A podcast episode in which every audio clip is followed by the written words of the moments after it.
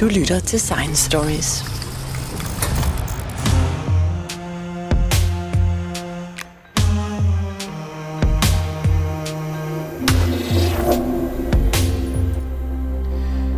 Man har længe vidst, at mikroorganismer som bakterier og skimmelsvampe producerer mange forskellige molekyler, som kan påvirke andre organismer.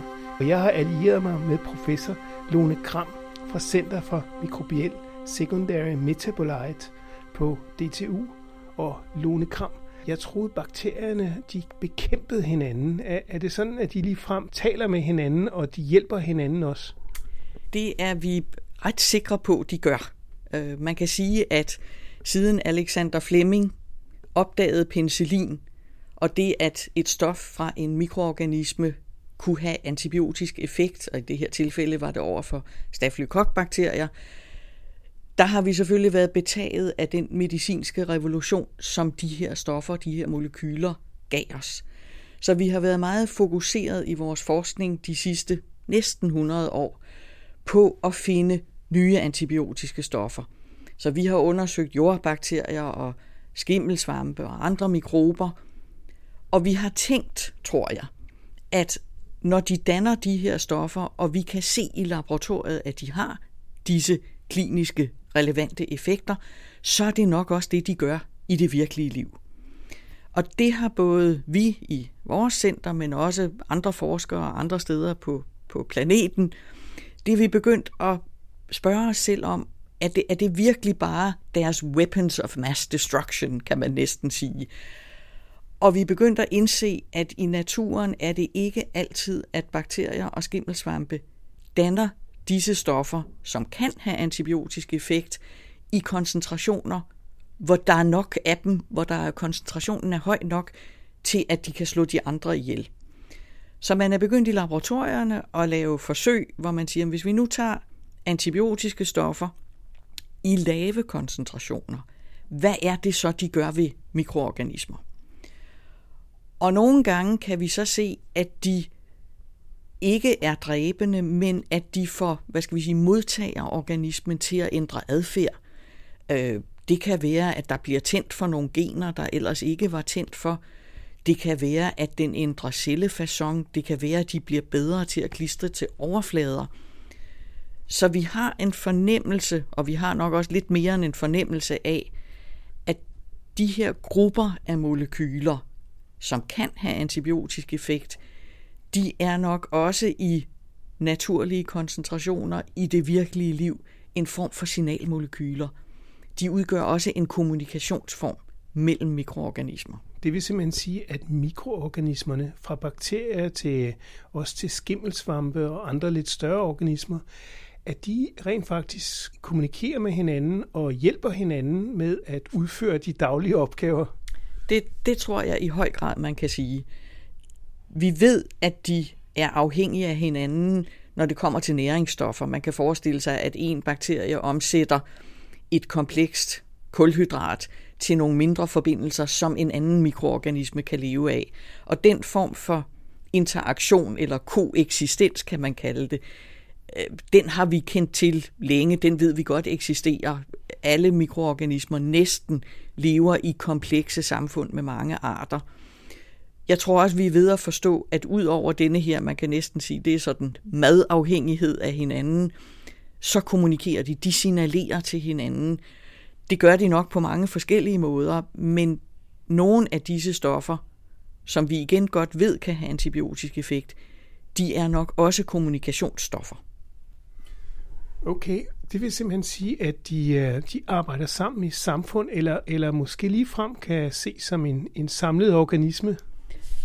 Jeg er, vil bestemt sige, at de arbejder sammen som samfund. Så det vi i dag kalder mikrobiomet, som er komplekse mikrobiologiske samfund, de eksisterer ikke bare sammen tilfældigt, og de eksisterer ikke bare sammen, fordi skal vi sige, de 100 arter, der er i en bestemt niche, kan tolerere nogle bestemte fysisk-kemiske betingelser.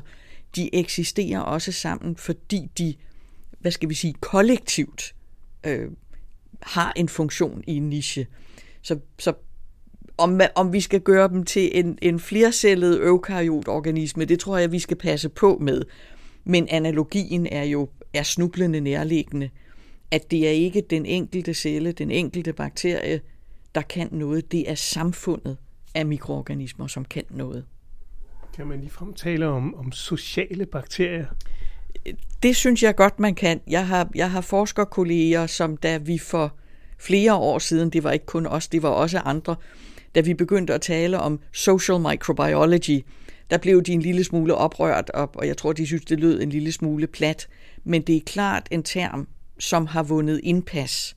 Og jeg tror, en af grundene til det er, at mange, mange mennesker vil have det sådan, hvis man siger bakterier eller mikrober, eller for den sags skyld virus, så tænker de straks, at det er af det onde.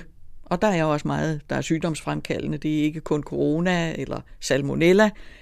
Så det, at, at mikrober interagerer, at de er sociale, og at det er samfundet af mikrober, som i høj grad også skal interessere os.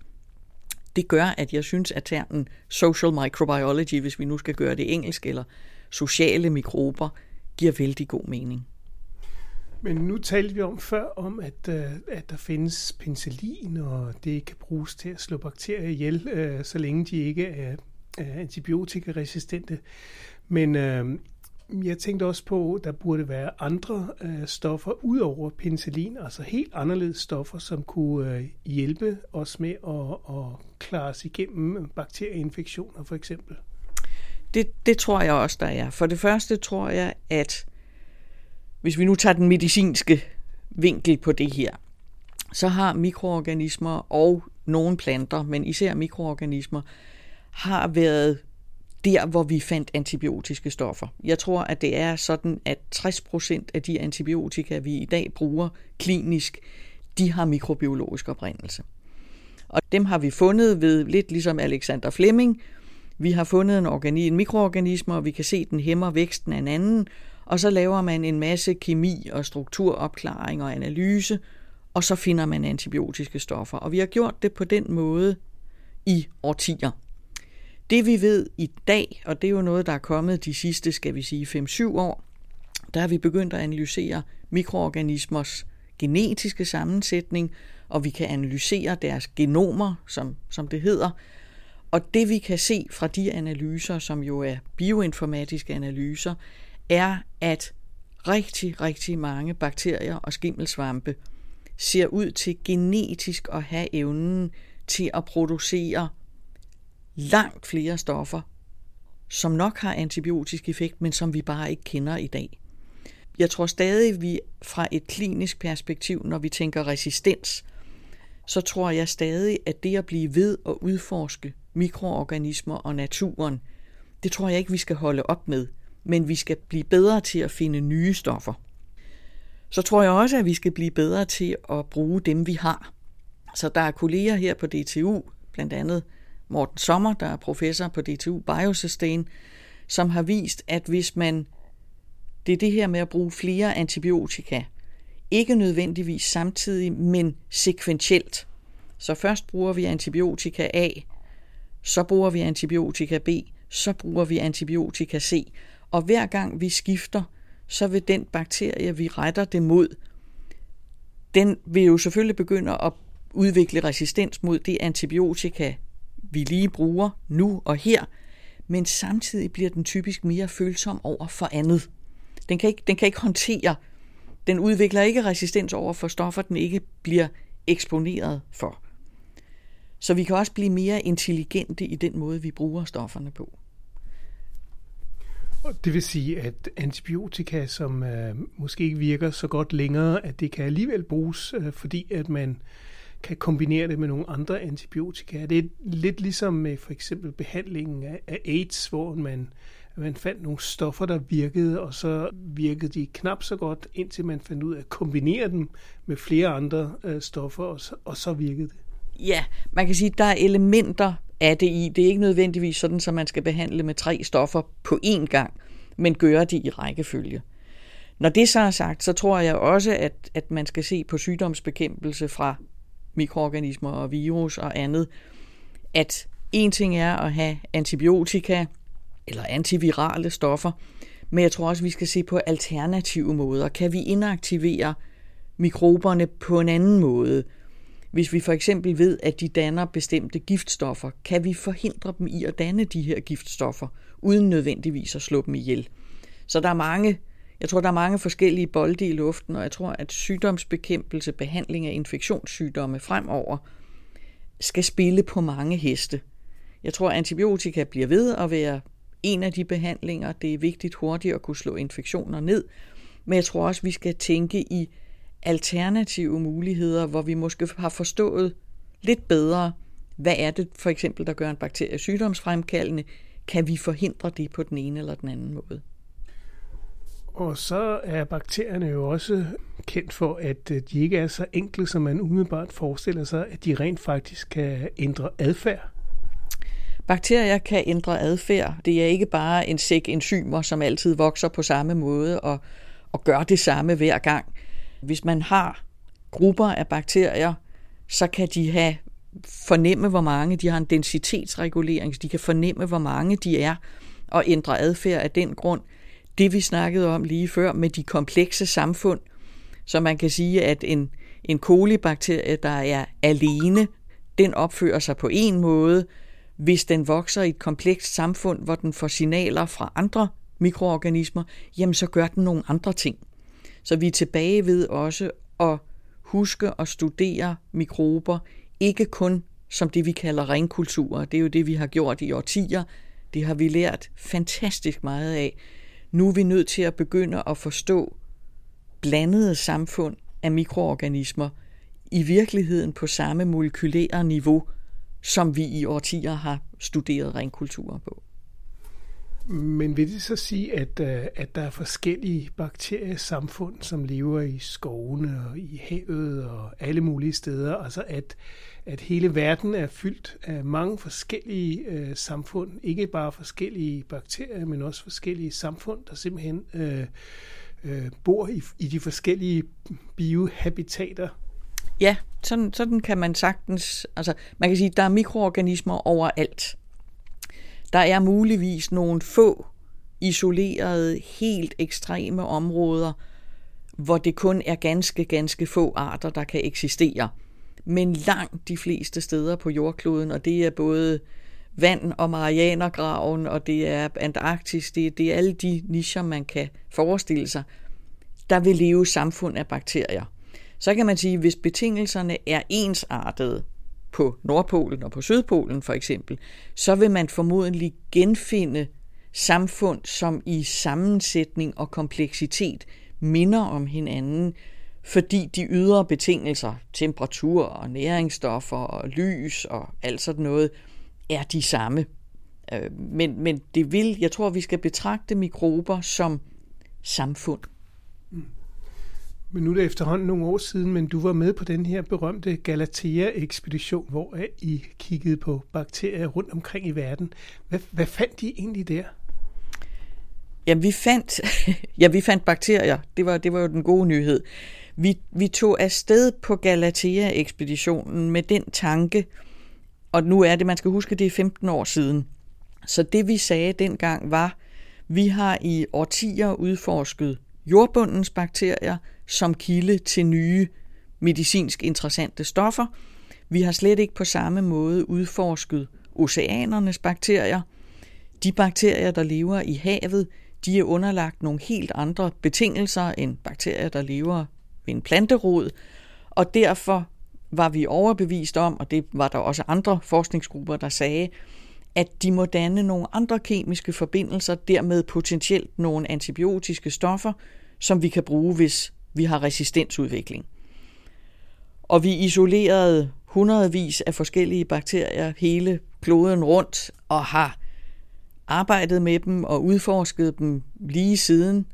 Øh, vi har fundet, at de danner mange forskellige stoffer, molekyler, som kan have antibiotisk aktivitet. Vi har blandt andet brugt det approach, jeg nævnte før, hvor vi har sekventeret hele det genetiske materiale hos langt de fleste af bakterierne, og vi kan se, at der er også hos havbakterier et enormt potentiale for at danne de her bioaktive stoffer. Og det er ret beset det, som vi, vi stod lidt på, da vi søgte om at få et grundforskningscenter, fordi vi argumenterede for, der er selvfølgelig en klinisk interesse i at udnytte de her stoffer. Hvad er der nye antibiotika? Men det kan ikke passe, at næsten hver eneste bakterie i oceanet har et ret stort potentiale for at danne stoffer, som kan være antibiotiske. Vi tror ikke, de kun har antibiotisk effekt i det virkelige liv i havet. Så det vi gør i Grundforskningscentret, det er, at vi, vi spørger os selv om, hvad bruger bakterierne så de her stoffer til, når de nu svømmer rundt i oceanet, eller sidder på en alge eller en pukkelval. Så der er, en, der er en meget klar kobling fra vores ekspedition på Galatea, som, som både havde et fundamentalt biologisk udforskningsperspektiv, men som også havde en anvendt vinkel, hvor, hvor vi endte med at stille nogle meget grundlæggende spørgsmål, som er dem, vi viderefører i Grundforskningscentret. Og det er vel også egentlig den måde, man skal komme videre på, for man er nødt til at kigge på, hvad er egentlig den evolutionære funktion af sådan en bakteries metabolitter, eller det, den, den ellers producerer. Men jeg tænkte på, kunne man forestille sig, at nu er, nu er kloden jo ret stor, og der er mange forskellige biotoper rundt omkring. Kunne man forestille sig, at, øhm, at de bakterier, som findes i vores del af verden, måske er anderledes end dem, man finder andre steder på den sydlige halvkugle for eksempel, og så at de simpelthen taler forskelligt sprog eller har forskellige venner? Ja, det, det er jo et godt spørgsmål. For det første synes jeg, det er jo er fuldstændig rigtigt at bringe evolutionen ind i billedet, fordi hvorfor begyndte penicillium at danne penicillin? Det er en meget, meget kompleks biokemisk syntese, der involverer mange enzymatiske trin. Den er ikke bare sådan opstået overnight. Så der må have der må næsten have været nogle andre funktioner af de her molekyler, før de så eventuelt også udviklede sig til at blive bekæmpelses- eller konkurrencestoffer. Det vi kan se fra vores lille bitte Galatea-kollektion, det er nu sådan, at hvis vi isolerer bakterier forskellige steder fra i verden, og de tilhører samme art, så er der mange af dem, der danner de samme stoffer. Så jeg tror, man kan, det, det er rigtigt, at bakterier fra varme områder vil have et kemisk sprog, bakterier fra kolde områder vil have et andet kemisk sprog. Men hvis man for eksempel isolerer fra varmt vand forskellige steder på kloden, så vil man finde nogenlunde de samme organismer, og det viser sig, at de på artsniveau synes at have bevaret, i nogen udstrækning i hvert fald, de samme kemiske komponenter, eller samme kemiske metabolitter, om man vil. Øh, men jeg tror, ingen af os har materiale nok eller indsigt nok endnu til at helt at forstå, hvor, hvor geografisk har der været isolerede evolutioner. Altså er der, er der et Galapagos udvikling også i bakterieverdenen? Det, det tror jeg nok ikke, der er, men, men vi ved det ikke endnu. Nå, man kunne godt forestille sig fra et biologisk synspunkt, at fordi bakterierne jo har eksisteret så meget længere end nogen som helst andre organismer på jorden, at de har haft tid til at udvikle meget komplekse systemer, altså at de, øh, at de simpelthen har rigtig meget mere biodiversitet end, end de andre typer organismer, vi, vi kan forestille os. Og derfor så findes der simpelthen så mange flere forskellige. Det, det tror jeg er helt rigtigt. Altså diversiteten, hvis man sådan måler i genetiske forskelle, det er jo den måde, vi gør det på i dag, der kan man sige, der er forskellen mellem bakterier, den er enorm. Hvis man sådan ser på hele livets træ fra en, en genetisk udviklingssynspunkt, fra et fylogenetisk synspunkt, så er der over i det ene hjørne, der ligger nogle flercellede organismer, der ligger majs og mennesker og elefanter, og vi ligger forbløffende tæt på hinanden, når man ser på, hvor store forskelle der er, for eksempel i bakterieverdenen. Så, så deres forskellighed er helt enorm, og, og noget af det er jo selvfølgelig, at de har jo været her i jeg mener, millioner, milliarder af år, og har udviklet sig. Og de har jo også udviklet sig længe før der kom mennesker. Så, så mange af de stoffer, vi i dag, som bakterier danner, som vi i dag tænker på i en bestemt kontekst, er jo utrolig snæversynet, fordi vi ser på verden, som vi opfatter den i dag. Bakterierne har set en helt anden verden for millioner af år siden. Lone Gram, nu fortalte du så, at de her forskellige bakterier kan andet end at producere antibiotika. Men jeg tænker, hvad er det for nogle ting? Altså, hvad, hvad, hvad kan de gøre, som er anderledes, øh, så de kan hjælpe os øh, til at ikke at blive syge, for eksempel? Altså, jeg tror, der er jo et, et kæmpe forskningsområde i øjeblikket, hvor man kan sige, vi har opdaget, at de mikroorganismer, vi bærer rundt på, øh, i tarmen, på huden, alle mulige andre steder, har en fundamental betydning for vores helbred og vores udvikling. Vi forstår slet, slet ikke de molekylære mekanismer endnu. Hvad er det, de enkelte organismer gør? Og jeg tror, vi er tilbage til, hvad vi snakkede om før, at selvfølgelig er der, er der gavnlige og ikke så gavnlige mikroorganismer, men det er nok også meget tit den, det samfund, det mikrobiologiske samfund, det samlede mikrobiom, som påvirker os. Og der er jo, nogle, der er jo forskning i gang øh, i Danmark og alle mulige andre steder for at prøve at forstå det. Øh, og det jo handler ikke kun om, at nogle enkelte af dem producerer antibiotiske stoffer. Det er igen den samlede funktion af samfundet. Det, som jeg også synes er, er, er meget spændende og vigtigt at, at sige i, i den sammenhæng, er, at det handler ikke kun om os mennesker og vores sygdom og vores mikrober i tarmen. Det her har meget øh, bredere og længerevarende, længere langsigtede perspektiver. Så man kan sige, hvis man for eksempel tænker på hele vores fødevareproduktion. Vi opdrætter dyr, og vi opdrætter planter, og hver gang man har mange organismer tæt sammen, det ved vi jo typisk nu efter covid, jamen så hvis en bliver syg, så smitter man alle de andre, og det gælder jo også dyr og planter. Og når man så har et intensivt øh, fødevare, en produktionssektor, og, og det er man nok nødt til at have, når vi skal være så mange milliarder på kloden, som vi er, jamen så bliver dyr syge, og så bliver planter syge, og så har vi jo gjort det samme, som vi har gjort med os selv. Vi har behandlet med pesticider, vi har behandlet med fungicider, vi har behandlet med antibiotika. Og den udvikling, der er i gang i øjeblikket, det er, og det er globalt, det er en forståelse for, at vi måske kan fjerne, eller vi er ret sikre på, at vi kan fjerne brugen af de her enkelte kemiske stoffer, hvor det er så utrolig nemt for resistens at udvikles, hvis vi kan erstatte dem med biologisk kontrol, probiotiske organismer, biologisk kontrolorganismer, som måske er en kombination af flere organismer, som samlet kan etablere et stabilt mikrobiom på en planterod, eller i en dyretarm, eller for den sags skyld i en mennesketarm, så vil det uden at der nødvendigvis produceres store mængder af antibiotika, det vil være nok til at holde de sygdomsfremkaldende bakterier og svampe væk.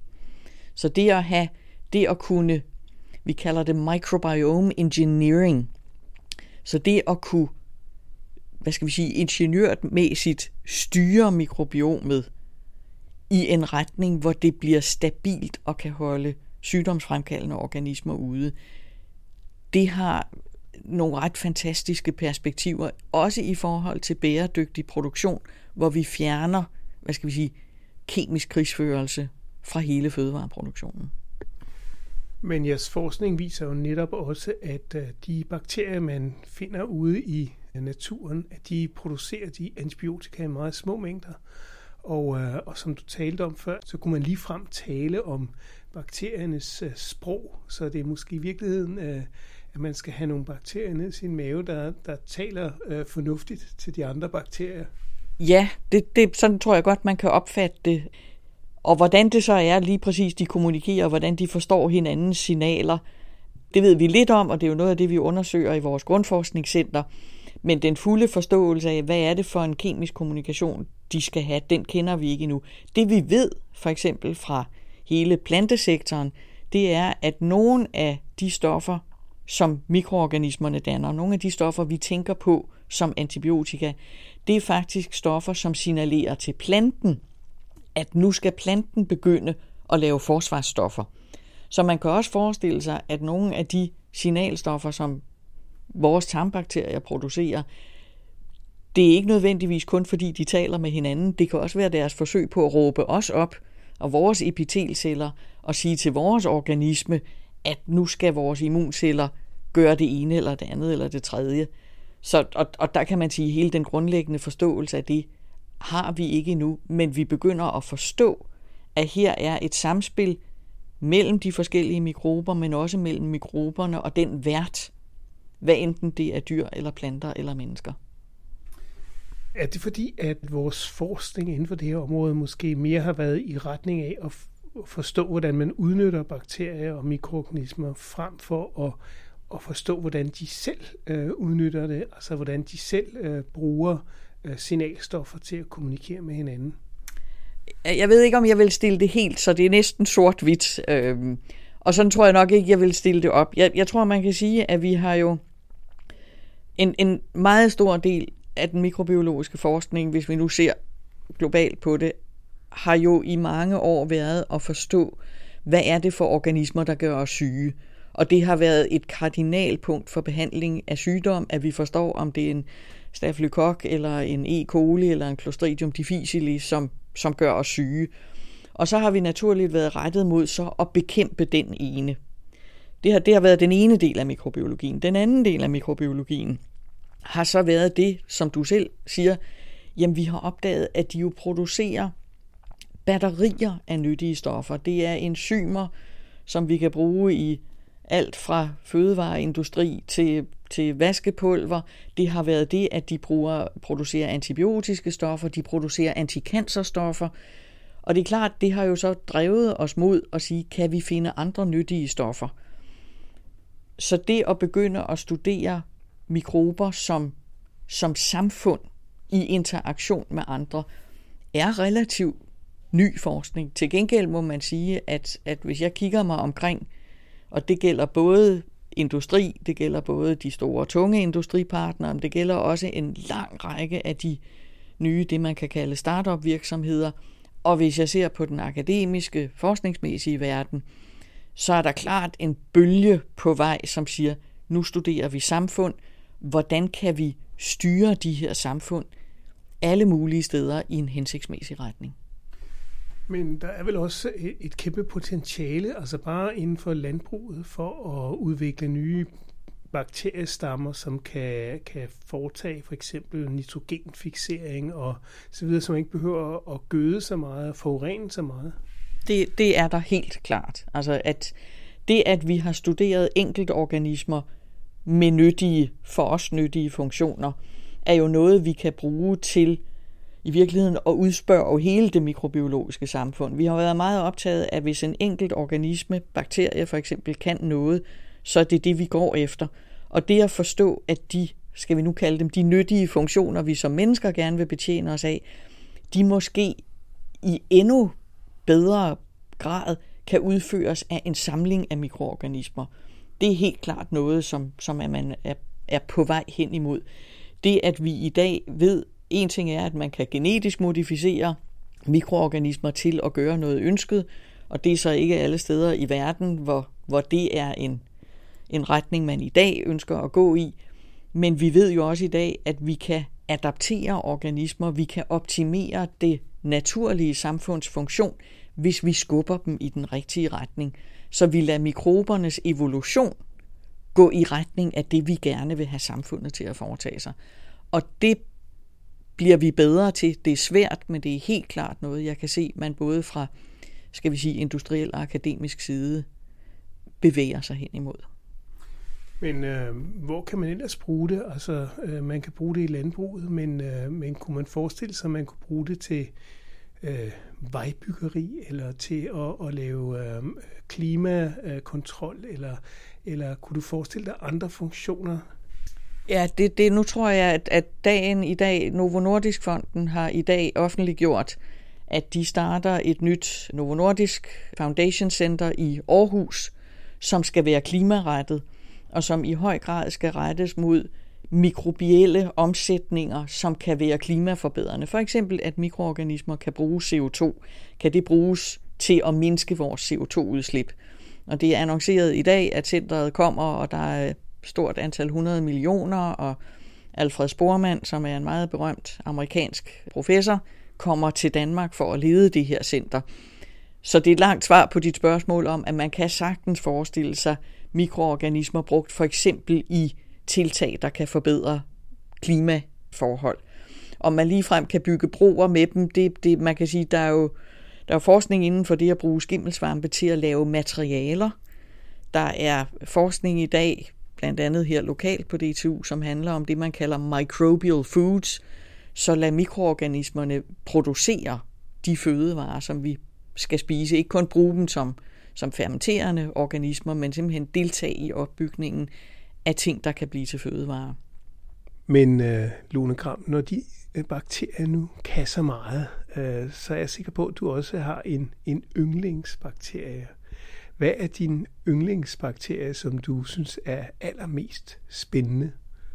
Det, det må jeg sige, det var godt nok et godt spørgsmål. Øhm, og jeg tror, nu har jeg jo været med, jeg har været mikrobiolog, siden jeg havde mit første kursus på Land på Højskolen i 1983.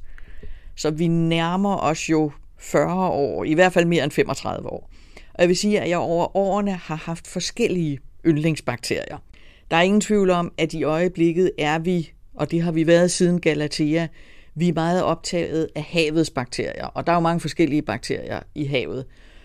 Og vi har forskellige grupper, som vi synes er spændende, fordi de kan så utrolig meget. De kan lave nogle af alle de her spændende stoffer. Og vi har arbejdet de sidste 10, 15, 20 år meget med en gruppe af bakterier, man kalder Roseobacter, som er en gruppe af bakterier. Det var også dem, vi ledte efter, da vi sejlede Galatea 3. Det er nogle af de mest udbredte bakterier i oceanerne. Vi finder dem også i øh, fiskeopdræt, især sådan nogle havbaserede fiskeopdræt. De lever sammen med små grønalger, formodentlig symbiotisk, formodentlig kommunikerer de med hinanden, og mange, flere, eller måske ikke mange, men flere af disse Roseobacter-bakterier har vist sig at være vældig nyttige. De kan beskytte små fiskelarver mod sygdom, så nu lukker vi lidt ligesom cirklen, at fiskelarver bliver meget nemt syge, og det betyder, at så behandler man dem med antibiotika, og det er noget skidt. Og vi har vist, at flere af disse roseobacterbakterier, dem kan man hvis man tilsætter dem til fiskelarver, så bliver de beskyttet mod sygdom, uden at de har nogen som helst uheldig effekt på hele økosystemet omkring fiskelarverne. Så lige nu tror jeg, at det er dem, der er vores yndlingsbakterier. Men jeg vil sige, at det skifter. Øh, så opdager vi nye molekyler hos en ny organisme, og så er den et stykke tid vores yndlingsbakterie. Så listen vil blive lang, hvis jeg skulle liste dem alle sammen. Hvad er så den mærkeligste bakterie, du har været udsat for? Det, det er jo så et mere vanskeligt spørgsmål. Jeg tror, at bakterier bliver ved at overraske. Måske specielt i disse tider, hvor alting handler om sekvenser og den ene bioinformatik og omics-teknologi efter den anden, der er jeg så klassisk mikrobiolog, at jeg stadig synes, det er fantastisk sjovt at sidde med et mikroskop og se på bakterierne. Og det, der fascinerer mig meget, er, jeg ved ikke, om det er det mærkeligste, men det er i hvert fald fascinerende, at nogle af de havbakterier, vi arbejder med, når man kigger på dem i mikroskopet, så er de mange gange, så ligner de sådan en helt almindelige E. coli-bakterier. De er sådan en 2-3-4 mikrometer lange, og de har en, en flagel, som kan få dem til at bevæge sig, og så bevæger de sig rundt. Og når vi så ændrer dyrkningsbetingelser, eller måske nogle gange piller lidt ved nogle af deres gener, så ændrer de pludselig cellemorfologi. Så vokser de som lange filamentøse kæder af bakterier. Og vi forstår ikke hvorfor. Så jeg, jeg ved ikke, om det, det er det mest mærkelige, men det er i hvert fald, det der, det der fascinerer mig er, der skal ganske få forandringer til i dyrkningsbetingelser eller i genetisk baggrund, før så ændrer bakterier dramatisk udseende og adfærd. Og det, at så små organismer har så mange forskellige ansigter, så mange forskellige udtryk, det synes jeg er utrolig fascinerende. Så det vil simpelthen sige, at den samme bakterie kan en dag se ud på en måde, og en anden dag øh, se helt anderledes ud? Ja, det er, det er lige præcis det, det vil sige. Og nu er vi på, på mikroskopniveau, så det er, når vi ser i mikroskopet på cellerne, øh, de, de ændrer adfærd over tid – De ændrer adfærd afhængig af, hvilke næringsstoffer vi giver dem, hvilken atmosfære. Så vi har lært, og det betyder måske også noget for deres evne til at kolonisere forskellige nischer, at de har, jeg vil ikke sige, det er Janus, der har to forskellige ansigter, men de kan se ud på mange forskellige måder, og har formodentlig mange forskellige funktioner, helt afhængig af dyrkningsbetingelserne. Og der kan man sige, at mennesker ændrer jo også udseende. Hvis vi spiser for meget, så bliver vi for tykke. Hvis vi spiser for lidt, bliver vi alt for tynde. Men vi er jo slet ikke i stand til overnight at ændre adfærd på den måde. Og det er nok en af grundene til, at bakterier og andre mikroorganismer er så succesrige, at de kan omstille sig. De kan se ud på en anden måde. De kan ændre deres metabolisme i løbet af ganske få generationer. Det lyder rigtig spændende. Tak skal du have, Lone Gram. Selv tak, det har været spændende.